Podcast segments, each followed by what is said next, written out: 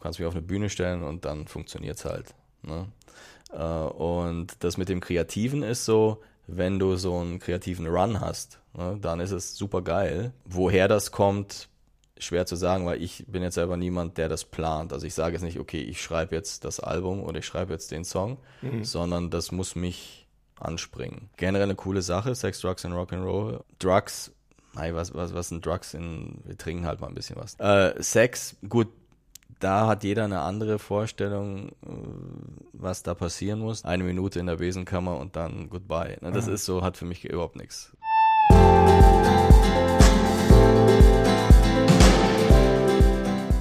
Willkommen bei Performance gewinnt. Wir reden darüber, wie du deine optimale Leistungsfähigkeit aufbaust und sie genau dann, wenn es wirklich drauf ankommt, auch wieder abrufen kannst. Ich bin Harald Dobmeier und ich freue mich riesig, dass du heute wieder mit an Bord bist. Ja, Leute, Nochmal ganz herzlich willkommen sowohl an die YouTuber unter euch als auch an die Podcaster. Ich habe bei mir sitzen, ich habe eben gesagt, ein Rockstar. Du hast da ein bisschen verschämt dann äh, reagiert. Ja, aber ich meine, du spielst schon in sehr bekannten Bands. Frank Panet, du bist, glaube ich, seit 35 Jahren irgendwie als, als Musiker tätig, von deinen ersten Anfängen. Äh, ich muss das irgendwie mal kurz zusammenfassen, ja. ähm, okay. sonst wird das einfach viel zu viel. Also, Frank Panet, jetzt 42 Jahre alt. Richtig. Angefangen mit der Musik mit acht Jahren am Klavier. Mhm, Dann ging es weiter mit 14 Jahren. Da war es, glaube ich, ACDC. Thunderstruck habe ich gelesen. Mhm, genau. Da musste es dann die Gitarre sein. Definitiv, ja. Völlig verständlich.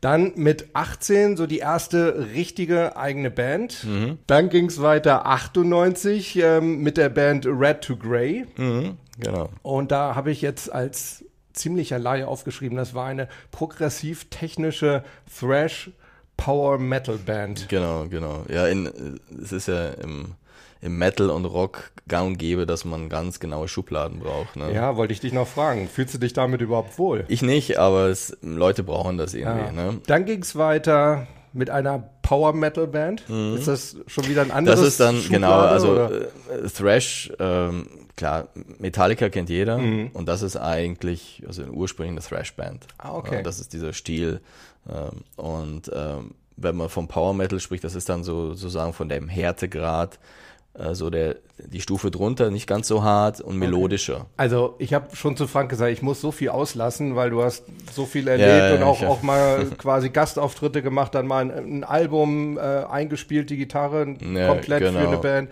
Ja. Das habe ich jetzt einfach mal alles weggelassen.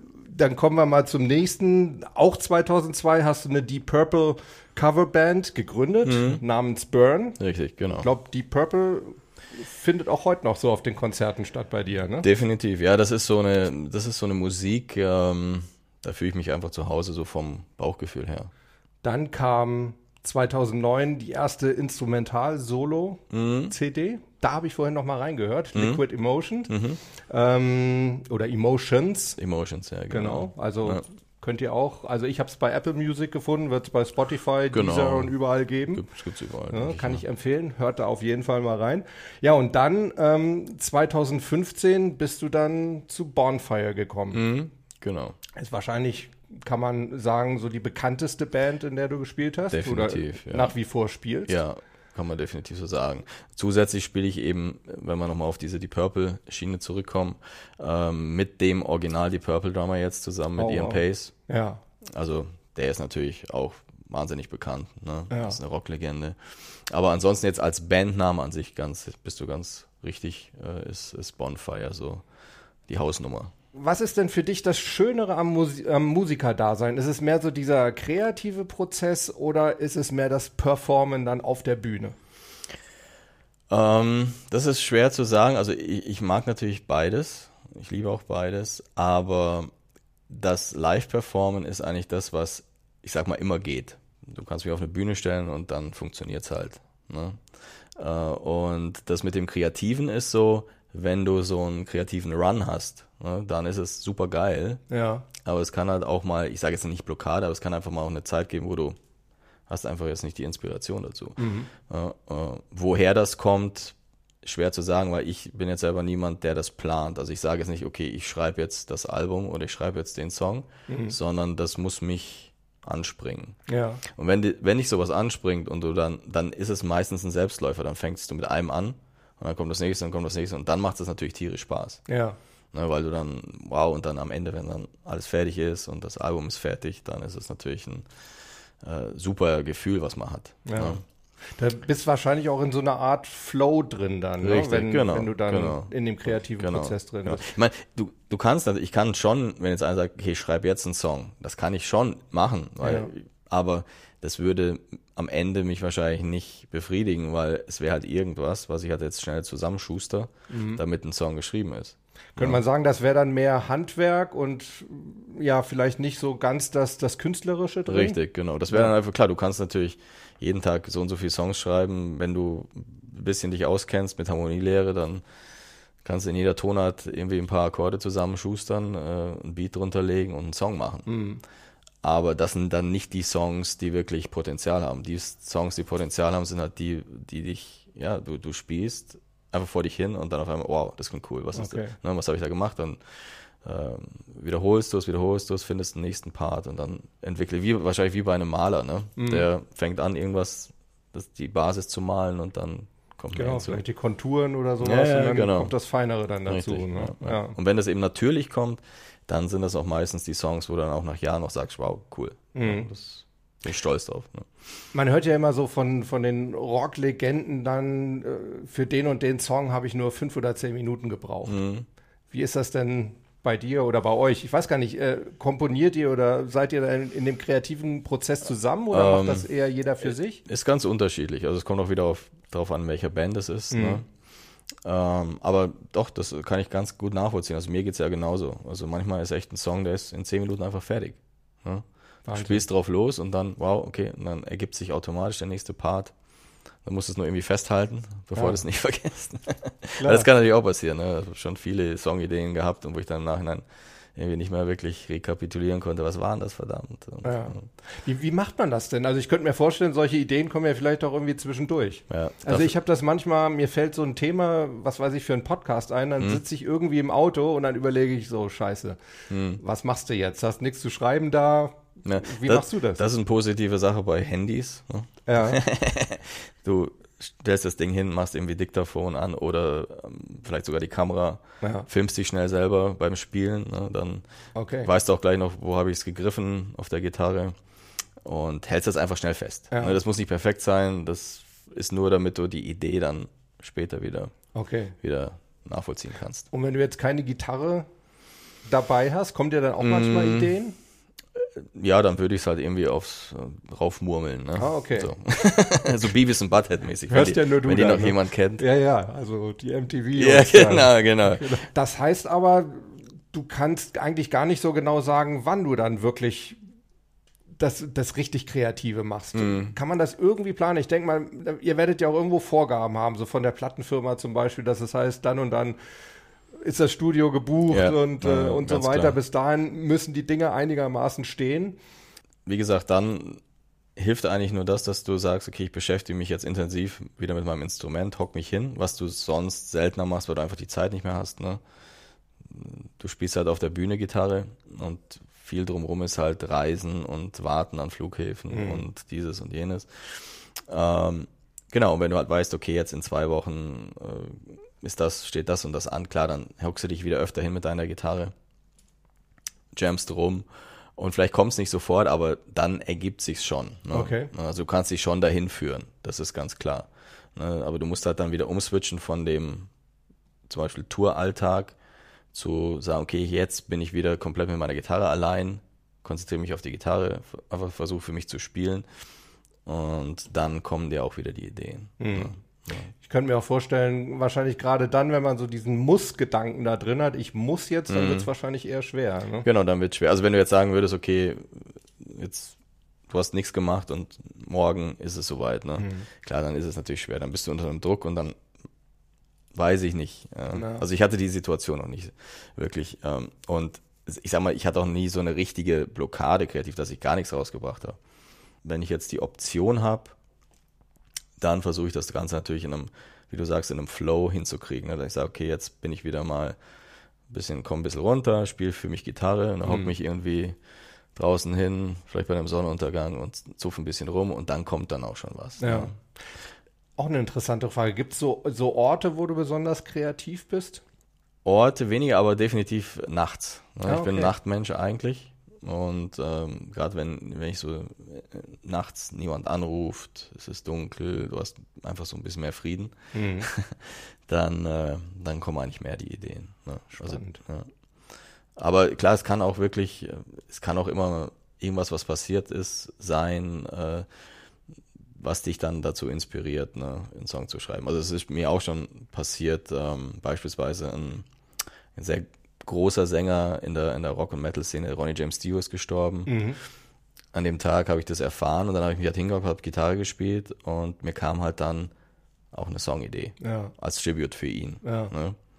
Also das funktioniert schon. Ne? Also du wirst von allen möglichen Sachen schon inspiriert, die um dich rum sind. Ja, ich glaube, das sind dann wahrscheinlich auch Sachen, das könnte man auch nicht auf, auf Terminen Das kannst du machen. nicht Ne? auf So nach dem Motto, machen, ne? hey, ich könnte da mal was über ihn machen, Ja. Donnerstag passt's rein, eher nee, schlecht Nee, wahrscheinlich. nee, ne? und das funktioniert dann nur so und das ist dann halt aber auch, das merkst du dann, das ist dann halt so ein Song, der Potenzial hat. Mhm. Ne? Also wenn ich den jetzt analysiere, der Song, ist der jetzt rein theoretisch jetzt aus musikalisch harmonischer Sicht nichts Weltbewegendes, aber der, der berührt die Leute immer, wenn ich ihn spiele. Ne? Obwohl es ein Instrumentalsong ist. Das ist, äh, der war auch dann auf meiner zweiten Instrumentalscheibe, der Song.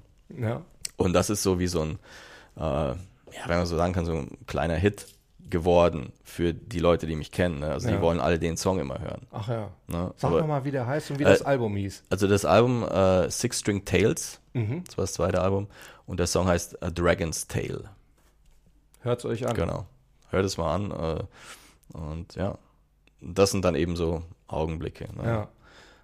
Oder ich weiß auch zum Beispiel, wo wir auf Tour waren, eben äh, mit dieser Deep Purple-Geschichte, jetzt nicht mit Burn, sondern der Band, wo ich jetzt spiele, die heißt Perpendicular, die eben mit, mit Ian Pace, mit dem Ja. Original Deep Purple, da war diese Terrorgeschichte, ne? äh, ziemlich aktiv gerade, also es war, war, ist ja so viel passiert da. Mhm. Aber da waren wir gerade auf Tour, haben sogar, glaube ich, auch irgendwo in Frankreich gespielt. Das Aha. war nämlich das, wo das in, in Frankreich war. Bataclan da. Ja, Mhm. also wir haben nicht da, Ja. logischerweise, ja, gut. Weit entfernt gespielt. gut so, ja. Äh, aber ähm, da ist dann auch beim Soundcheck so eine Idee entstanden. Mhm. Ne? So, so eine kurze Melodie, die wir dann auch live eingebaut haben. Ne? Wow. So einfach so. Also du wirst schon so von solchen Sachen.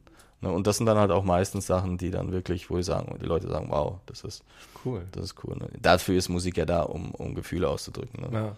Egal, ob du jetzt verärgert bist oder ähm, dich freust oder traurig bist, das, das kannst du in der Musik umsetzen. Ja.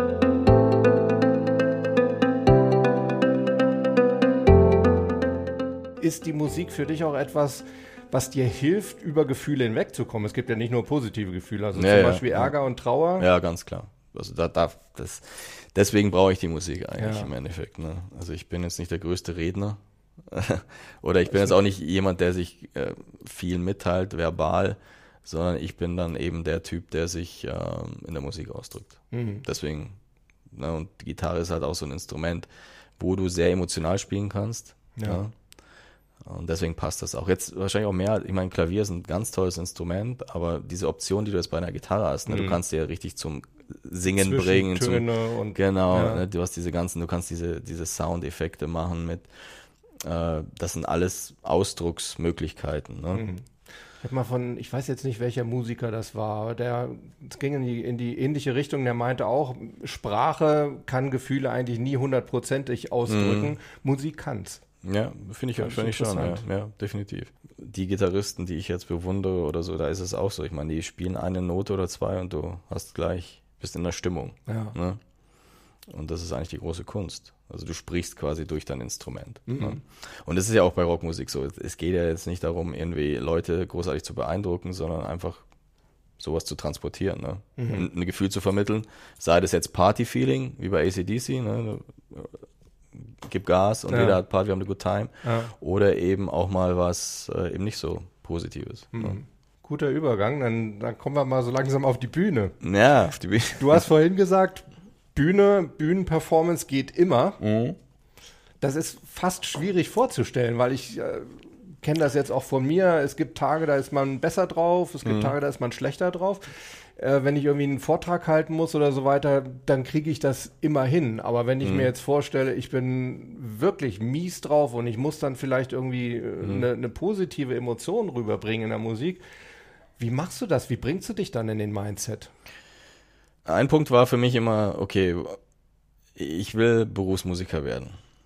Also muss ich, wie wahrscheinlich auch in vielen anderen Jobs, es können, obwohl es ja eine sehr gefühlsbetonte Sache ist, Musik, mhm. äh, zwischen privaten und Business zu trennen. Ne? Und immer mit dem Hintergedanken, okay, die Leute, die da kommen, die den Eintritt zahlen, die sind da, um eine gute Stimmung vermittelt zu bekommen ja. oder ein good, good time zu haben. Und das ist mein Job und das muss erstes, erste Priorität sein. Ne?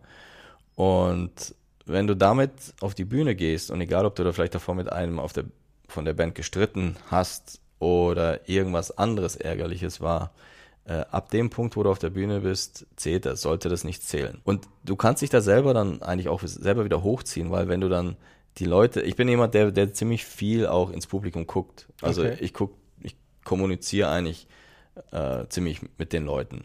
Ne?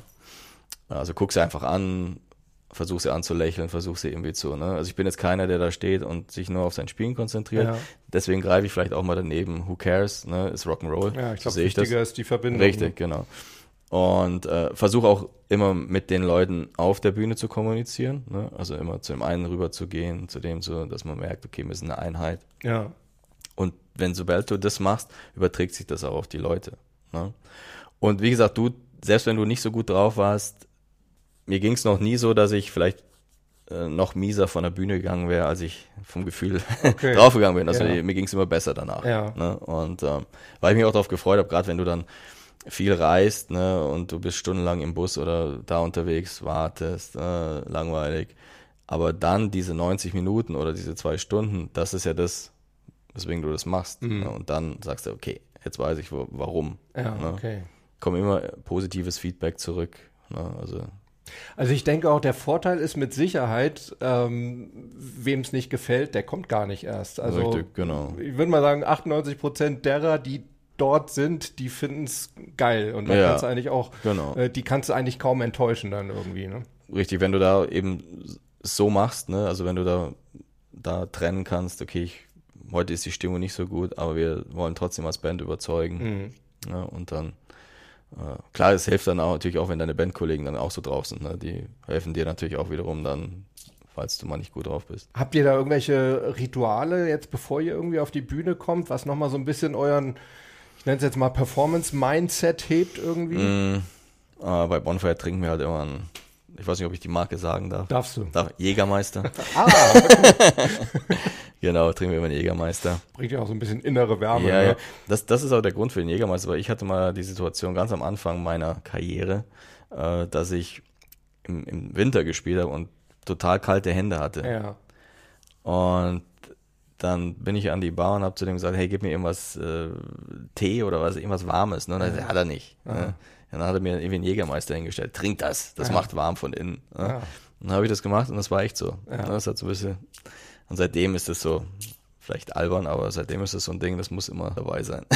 ja, das kann ja auch, also im, im Mentalcoaching reden wir dann ja immer gern von Ankern. Ne? Sowas naja. kann ja durchaus auch zum Anker werden, ja. irgendwie für das, für einen bestimmten Zustand. Ihr werdet ja wahrscheinlich auch einen gewissen Aufregungsgrad haben. Mhm. Der gehört, glaube ich, auch dazu. Ich glaube, wenn man zu cool an so eine Sache rangeht, dann kann man da auch nicht gut performen. Ja, ja. Zu viel ist ja auch nicht gut dass man so auf so einen, so einen mittleren aus dem Mittelweg kommt. Ja, kommt, genau, ne? ja. genau, genau. Ja. Nee, und das ist, wie gesagt, ganz unterschiedlich. Aber klar, man wünscht eben eine gute Show, kurz bevor man auf die Bühne geht und dann geht's auf. Ja. Also das ist auf jeden Fall etwas, auf das du dich immer freust. Da gibt es nicht irgendwie, nee. dass du manchmal sagst, oh Gott, heute sind's, ich weiß gar nicht, was war denn so dein größter Auftritt? So von den Zuschauerzahlen her? Hm.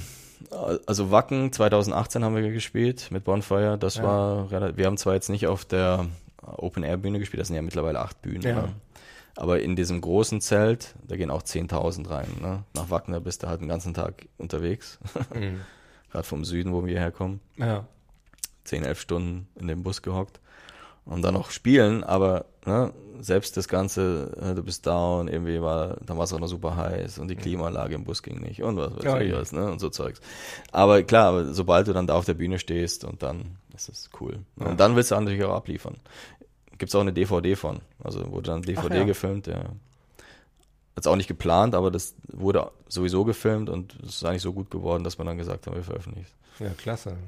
Ja, Ja, Wacken ist natürlich auch ja, schon. eine Trophäe irgendwo. Ne? Ich glaube, Ja. wenn man sagen kann, ich habe in Wacken gespielt. Ja, das gerade auf, das auf so was. einer auf so einer auf der großen Bühne zu so einem äh, Zeitpunkt. Ja. Äh, es war glaube ich kurz vor Mitternacht oder so, also eine gute gute Zeit. Du hast ja mit Sicherheit auch schon mal so Sachen erlebt, wo irgendwas richtig schief gegangen ist Mhm. auf der Bühne. Fällt dir da so spontan was ein? Ähm, ja, die gab es natürlich etliche auch. Äh, zuletzt, äh, dieses Jahr haben wir eben mit, mit Ian Pace, mit dem Deep Purple Drummer in Barcelona gespielt. Und ich habe de- das Glück, dass ich von manchen Firmen äh, unterstützt werde als sogenannter Endorser. Das heißt, du kriegst dann auch Unterstützung, wenn du in anderen Ländern spielst, weil du kannst ja zum Beispiel manche Sachen nicht im Flieger mitnehmen. Ja. Genau, und wir haben diese erste Show in Barcelona gespielt. Sehr schönes, so ein, ja, so ein Theater, ne, so schon älter und wirklich tolle Kulisse, auch oben mit so einer Empore, wo die Leute gehockt sind. Und also auf jeden Fall tolles Venue. Ich habe auch den meinen Verstärker wie geplant bekommen. Alles gut. Soundcheck gemacht, alles super.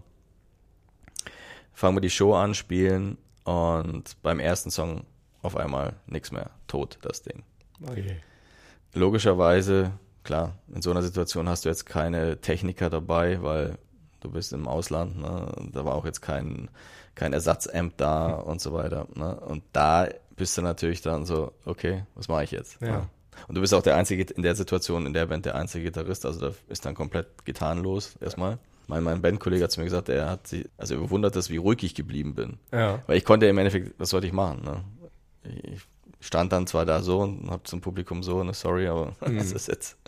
Wir haben da eine Lösung gefunden äh, und dann lief alles und dann war alles cool, aber ja. erstmal so für ein paar Minuten. Was hast du dann gemacht? Hast du dann Die haben dann, ausleihen müssen? ja, oder? ja, die haben dann, eh- na, ich hatte zum Glück, hatte ich so einen äh, Travel Amp dabei, aber Ah. den habe ich jetzt, weil das Ding, was ich da für den Soundcheck bekommen war brandneu, das war aus, original auf, aus der Verpackung dahingestellt und Mhm. hat alles funktioniert. Wie kommst du nicht auf den Gedanken, dass das jetzt Ja. auf einmal aussteigen kann. Ja.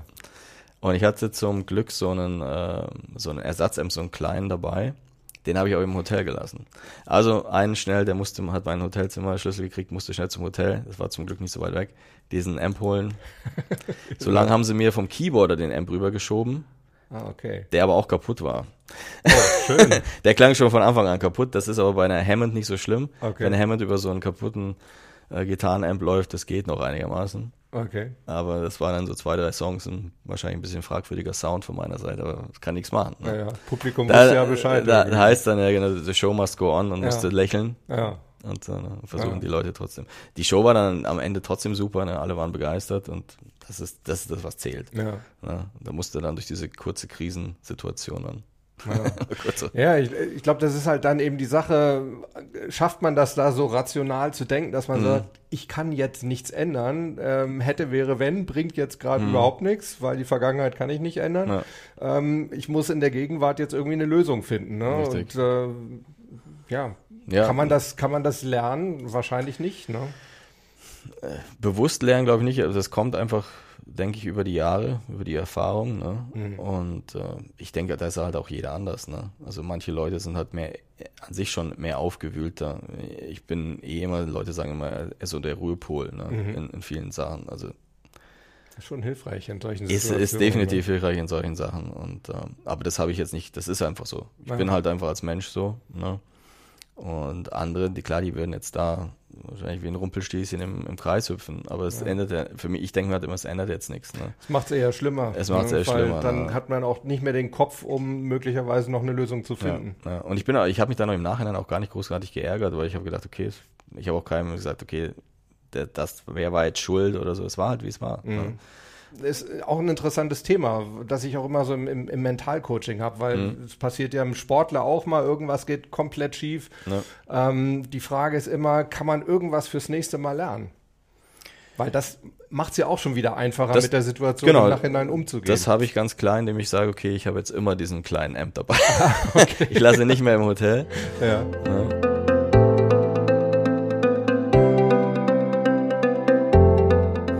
Frank, wir müssen auf jeden Fall, ich frage immer so, wenn ich äh, Interviewgäste habe, dann frage ich Leute, die sich so äh, vom Interesse her damit so ein bisschen auskennen, was soll ich fragen? Und es kam dreimal, bei drei Bekannten und Freunden kam die Frage, du musst ihn fragen, Sex and Drugs and Rock'n'Roll, ist das wirklich immer noch so? Jetzt gerade bei so, bei, bei einer, bei einer Metalband und bei den harten Kerlen. Wie sieht's aus? Ja. Ich Gute- guck gerade, weil deine, deine Familie Meine- hast du dabei, aber ich Ja, glaube, die, die sind außer Hörreichweite. Ja, genau. Du kannst Jetzt- ehrlich ich sein. pack aus, ja. Ja, genau. Oh weh, das ist meine Tochter. Jetzt darf ich nichts sagen. Jetzt hört sie doch zu. ähm, also, ich, ich kann jetzt nur für mich selber sprechen. Generell eine coole Sache, Sex, Drugs and Rock'n'Roll. Und ähm, für mich war aber trotzdem immer Musik das Wichtige. Ne? Also ich habe das nie aus diesen Aspekten gemacht, weil es gibt durchaus auch Musiker, die sagen, okay, deswegen mache ich das nur, weil Okay. Ne? Ist auch okay. Also das äh, verurteile ich jetzt nicht. Drugs, mei, was, was, was sind Drugs in, wir trinken halt mal ein bisschen was, ne? Mhm. Ne? Und man hat auch sicher in der Vergangenheit das eine oder andere mal probiert, aber ich bin jetzt, glaube generell kein Typ, der irgendwie schnell zur Abhängigkeit, ich rauche jetzt auch nicht zum Beispiel und ich bin da relativ entspannt, was das angeht und ich brauche es auch nicht. Mhm. Ne? Also ich kann jetzt auch, so wie gesagt, dieser Jägermeister, ich brauche den jetzt nicht, um auf die Bühne zu gehen. Ja. Es ist halt so ein Ritual, ne? Ja. aber äh, Sex, gut, da hat jeder eine andere Vorstellung, äh, was da passieren muss. Ne? Für mich ist immer oder war schon immer ganz wichtig, dass es zum Sex kommt, brauch, muss ich die Person näher kennen. Okay. Also für mich würde das nie funktionieren. Jetzt so, ich sehe So die, ne, so komm her und jetzt ja. irgendwie eine Minute in der Besenkammer und dann goodbye. Ne, das ist so, hat für mich überhaupt nichts. Ja. Also es gibt mir gar nichts. Ne, Ich habe jetzt eine super äh, tolle, liebe Frau und äh, ein Kind mit ihr zusammen und warum sollte ich das für, Ja. für zwei Minuten blöden Spaß Ja. äh, alles aufs Spiel setzen? Naja, es können ja auch fünf sein. Es können auch fünf sein, bei den meisten sind es aber, ne? aber wahrscheinlich nicht. ne? Ja, ja. Ja. Nee, ist richtig. Wobei ich sagen muss, also ich habe früher, ich habe viel PA gemacht im Musikbereich Ja. und haben, also es gab schon so die ein oder anderen Begegnungen dann, gerade so auf der Popcom, daran erinnere ich mich, damals noch in Köln, im Hyatt und ich weiß noch, ich will jetzt da keine Namen nennen, irgendwann ging der Fahrstuhl unten rau, äh, ging auf, ich wollte auf mein Zimmer und da war ein sehr bekannter deutscher Rockmusiker. ja, okay, lassen wir es dabei. Okay, ja. Also okay, da okay. ging schon, ging schon einiges. Ja, ja. Hast du wahrscheinlich auch erlebt, aber das behält man Klar, dann so für sich. Das ne? behält man für sich, ja, genau. Ich glaube auch, dass, dass wirklich Profimusiker heute auch ein ganz anderes Verständnis von ihrem Job haben irgendwo. Ne? Also ich habe so, ich erinnere mich so vor 20 Jahren, da gab es da schon teilweise, dass dann auch Musiker, naja, sage ich mal, nicht so in ihrem besten körperlichen Zustand irgendwie zum Gig kamen. Ähm, so was ich jetzt heute so höre, auch von, von Klienten aus, aus dem Bereich, ähm, da habe ich schon das Gefühl, es wird auch sehr stark, sag ich mal, so auf, auf meine eigene Konstitution, sowohl körperlich als auch geistig Ja. äh, geachtet. Ja, da spielt Sex and Drugs and Rock'n'Roll, sage ich mal, in diesen Ausmaßen noch nicht mehr so wirklich die Rolle. Nee, ganz klar. Und ich meine, es hat ja auch viele Kopf und Kragen gekostet, dass sie so gelebt haben. Ne? Ja. Also deswegen habe ich auch für, vorhin ein bisschen geschmunzelt bei der Bezeichnung Rockstar, weil im Endeffekt, bis auf eben diese ganzen alten Herren, die noch aktiv sind, wie jetzt Ian Pace, gibt es meiner Meinung nach jetzt diesen Typ Rockstar eben gar nicht mehr, weil jeder das jetzt mittlerweile viel nüchterner betrachtet und sehr eben schauen muss. Ne? Es ist alles schwieriger geworden. Ja. Ne? Es ist nicht mehr so leicht Geld zu verdienen. Du kannst es nicht mehr jetzt raushauen, eben für, für Spaß. Und äh, deswegen ist halt auch dieses Rockstar-Tum ja, Legende. Legende. Eine ein schöne Legende. Eine schöne Legende. Ich meine, wenn einer das sagt, fühle ich mich geehrt, wenn einer sagt, du bist ein Rockstar, aber ich sehe mich selber nicht so. Mhm. ne? Ich sehe mich, ich bin halt Berufsmusiker, ich versuche damit meinen Lebensunterhalt zu verdienen, meine Familie zu ernähren. Und ähm, das ist nicht mehr Star als einer, der äh, bei der Post Päckchen austrägt. Ähm, ich glaube schon mit dem Unterschied, ähm, eine Sache, um die man dich echt beneiden muss, du hast eigentlich die beste Droge, kriegst du regelmäßig auf der Bühne und das ist irgendwie der Applaus. Ja, Das ist klar. schon was das ist schon was. Beneidenswertes. Ne? So gesehen kannst du es natürlich nicht vergleichen. Mhm. Ja, es ist, ist schon, ich meine, und du hast halt auch dein Hobby oder deine Beruf Berufung gemacht. zum Beruf gemacht, das ist Ja. natürlich schon was Besonderes. Ja. Ganz klar. Ähm, Ist das was, ähm, gerade so diese, dieser Applause, diese, diese Begeisterung der Massen, wenn man das irgendwo sieht, ey, denen hast du jetzt richtig eine gute Zeit Mhm. ähm, vermittelt. Ist das was, von dem man lange zehren kann oder ist das dann irgendwie am, am Ende des Konzerts vorbei? Ähm, nee, da, da kann, also es kommt auch immer drauf an. Also klar, Applaus ist das ein, das andere ist zum Beispiel, wenn du dann im Nachhinein mit den Fans kommunizierst oder sie dann triffst und sie, du mit denen redest und was sie dir dann sagen. Manche Leute sind natürlich super easy zu begeistern. Du weißt, Ja. das war eigentlich ein Scheißgig, aber jeder sagt, das war toll. Und dann sagst du, okay, Dankeschön.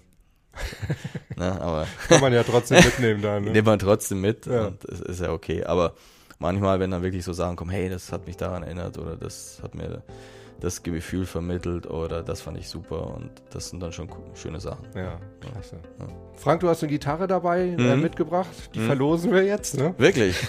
nee, nur ein Spaß. ich wollte nur mal gucken, ob, du, ob ich dich irgendwie noch in Verlegenheit bringen kann. Ja, Leute, ich hoffe, euch hat das Gespräch gefallen. Und äh, wenn ihr Fragen habt, stellt sie bitte. Wir werden auf jeden Fall auch einen Weg finden, wie, wie wir dir den, dann die Fragen zukommen Ja, lassen. sehr gerne. Cool. Und ähm, ja, wenn ihr irgendwelche Anmerkungen habt, wenn ihr von Frank Musik schon gehört habt, schreibt doch mal, wie, wie ihr sie findet oder wenn ihr Bonfire kennt oder vielleicht sogar mal auf einem Konzert wart. All das interessiert uns riesig. Unter den Shownotes gibt es für euch immer die Kommentarfunktion. Ansonsten könnt ihr euch auch gerne auf der Mailbox melden unter 06173 608 4806. Frank, ganz herzlichen Dank für deinen Besuch. Sehr gerne. Danke dir. Und euch wünsche ich auch noch einen schönen Tag. Macht's gut. Bleibt Gewinner.